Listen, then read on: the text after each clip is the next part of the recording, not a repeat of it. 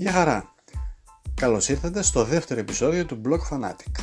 Το Blog Fanatic είναι μια πρωτοβουλία η οποία ασχολείται με το μέλλον της εργασίας και τις τεχνολογίες οι οποίες στην επόμενη δεκαετία θα επηρεάσουν δραματικά τον τρόπο με τον οποίο εργαζόμαστε, συναλλασσόμαστε και γενικά ζούμε. Τεχνολογίες όπως το blockchain, η βάση δηλαδή πάνω στην οποία πατάνε τα κρυπτονομίσματα όπως το bitcoin, η τεχνητή νοημοσύνη και γενικά η αυτοματοποίηση. Αυτοματοποίηση τόσο στην εργασία όσο και στον προσωπικό μας χώρο. Λέω σήμερα να πούμε δύο-τρία λογάκια για το Steamit. Το Steamit είναι ένα μέσο κοινωνικής δικτύωσης σαν το Facebook, μοιάζει με το Facebook, είναι όμως στημένο πάνω στο blockchain, πάνω σε ένα blockchain. Το blockchain είναι η βάση πάνω στην οποία στείνονται τα κρυπτονομίσματα όπως το bitcoin με τα πλεονεκτήματά του και τα μειονεκτήματά του τα οποία δεν είναι ώρα να τα συζητήσουμε τώρα είναι θέμα για κάποιο άλλο podcast.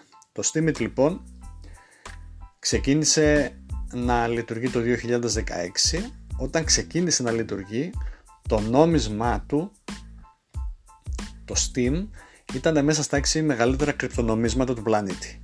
Αυτή τη στιγμή είναι γύρω στην 48η με 50η θέση.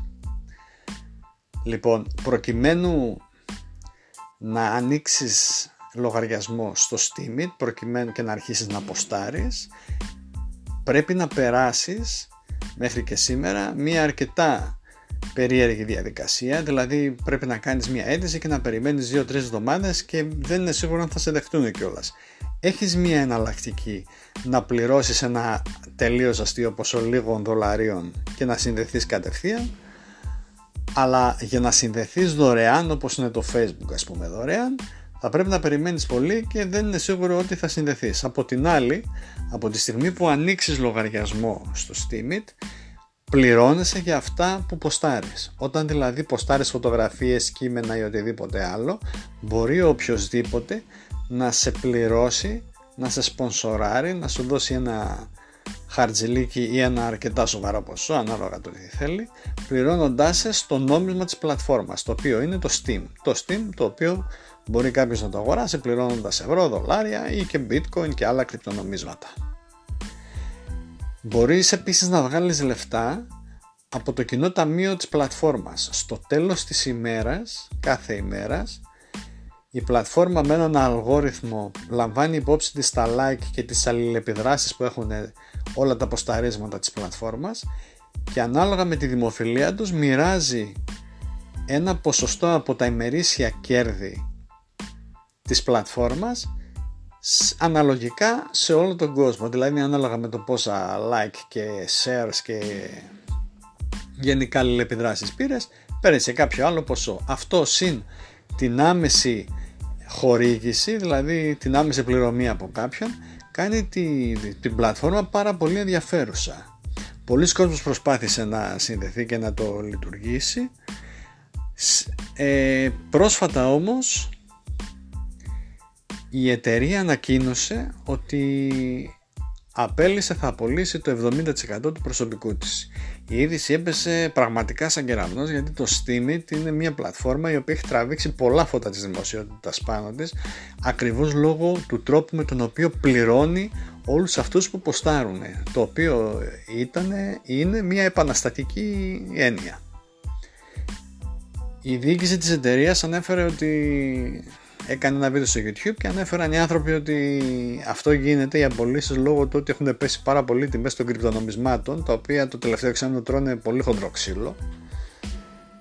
Η αλήθεια βέβαια δεν μπορεί να είναι εκεί γιατί η τιμή του κρυπτονομίσματος σίγουρα κάνει πιο ακριβό το, το κόστος φιλοξενίας και λειτουργίας αυτού, το, αυτού του site το οποίο έχει τραβήξει τα βλέμματα εκατομμυρίων ανθρώπων σε όλο τον κόσμο. Από την άλλη δεν, όπως όλα τα projects που έχουν να κάνουν με κρυπτονομίσματα και blockchain οι άνθρωποι οι οποίοι τα δημιούργησαν δεν είναι και τόσο καλοί στο marketing και στην πρόθεση δεν ασχολήθηκαν δηλαδή τόσο πολύ. Και το site παρόλο που απέκτησε μεγάλη φήμη απέκτησε φήμη στο τεχνολογικό κοινό.